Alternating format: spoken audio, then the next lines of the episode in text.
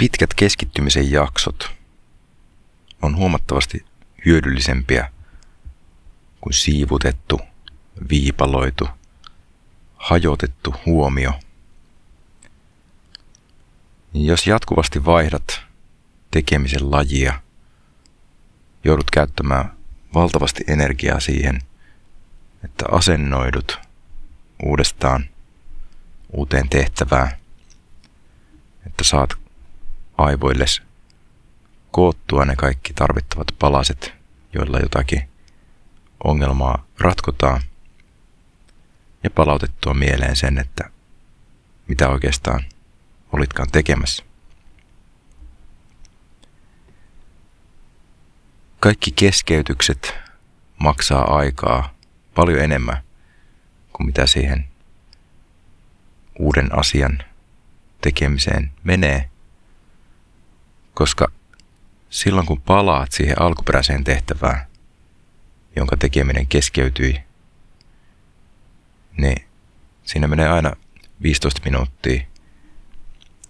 No ehkä vähän vähemmän joskus, mutta keskimäärin kuitenkin tosi kauan, että pääset siihen samaan tilanteeseen, siihen samaan keskittymiseen, joka oli ennen keskeytystä, ennen kuin joku varasti sun huomion. Huomiota on tosi hyvä suojella. Sitä on syytä arvostaa keskittymistä.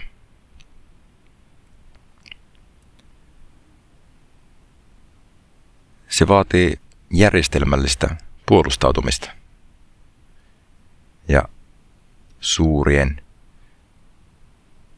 aikataulualueiden etukäteen varaamista. Että kalenterissa on semmoisia pitkiä yhtäjaksoisen keskittymisen jaksoja, että sun on mahdollista päästä flow-tilaan ja tehdä asioita pitkään. Se on ihan erilaista tehdä jotakin asiaa, vaikkapa kolme tuntia putkee, kuin esimerkiksi ku, kuudessa 30 minuutin jaksossa. Todennäköisesti pääset paljon pidemmälle siinä yhden jakson ajassa.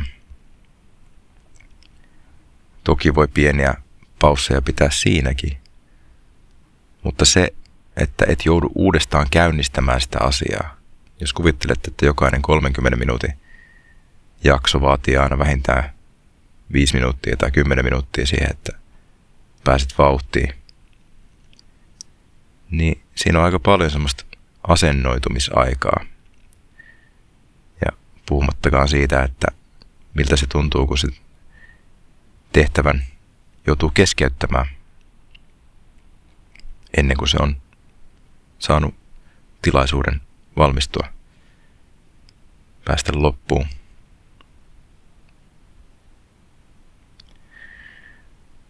Jos ei ole jotain tosi tärkeää asiaa, niin silloin on oikeastaan parempi olla varaamatta sille yhtään aikaa. Mieluummin tekee niitä asioita, joilla oikeasti on merkitystä ja jotka voit saada valmiiksi. Mä en suosittele sisällyttämään yhteen päivään kovin montaa erilaista asiaa. Ihan vaan sen takia, että keskittyminen on arvokasta, se vie energiaa ja se huomio ja erityisesti päätösten teon vaatima energia on syytä ohjata niin, että niistä on jotain iloa niistä hetkistä, jotka käytät asioiden valmistamiseen. Tähän liittyy hyvin legendaarinen tuomareiden päätösväsymys.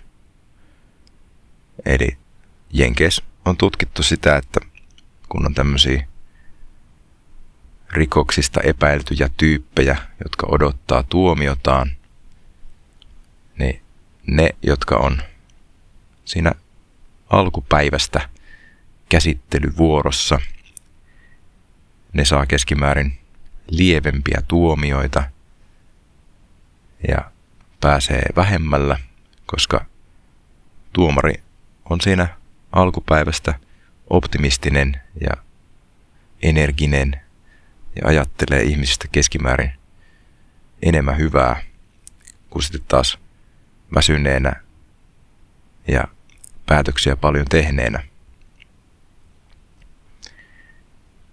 Sillä on enemmän merkitystä sen tuomion pituuden ja laadun suhteen, että mihinkä osaan päivää sattuu osumaan, kuin sillä, että mikä se on se todellinen tilanne. Totta kai silläkin nyt on merkitystä, mutta jos on samanlainen tilanne, samantyyppinen keissi, niin silloin tuomio on keskimäärin negatiivisempi loppupäivästä. Ihan samalla tavalla, jos arvioit omaa kyvykkyyttäsi päivän loppupuolella, jos sulla on iso pino huolia mielessä ja mietit, että mitä niille pitäisi tehdä, niin todennäköisesti paras asia, mitä voit tehdä, on levätä. Astua siitä ongelman vaatimasta energiakentästä, siitä semmoisesta huolen tilasta pois. Ja mennä lataukseen. Laitat itse vähän, vähäksi aikaa laturiin, niin sitten on hirveän paljon helpompi ajatella niitä ratkaisuja ongelmiin. Se ei yleensä auta mitään, että taistelee aikaa vastaan. On parempi hyväksyä se, että nyt ei pysty. Ja vaikka se saattaa tuntua niin kuin pettymykseltä, että ei saakaan jotain asiaa valmiiksi niin kuin väkisin pakottamalla aikatauluun venymällä, niin on todennäköisempää, että se valmistuu silti nopeammin, jos ottaa levon ja etäisyyden ongelmaa. Ja vaikeille asioille, vaikeille ratkaisuille ja tehtäville on totta kai syytä varata paljon aikaa, koska yleensä se selvitystyö ja se semmoinen niin sanottu projektin käynnistys on aina tosi energiaa vievää, aikaa vievää. Niin tämmöinen muutaman aiheen päivä on todennäköisesti paljon tehokkaampi kuin kymmenien eri ohimenevien ja hätiköidysti tehtyjen asioiden päivä.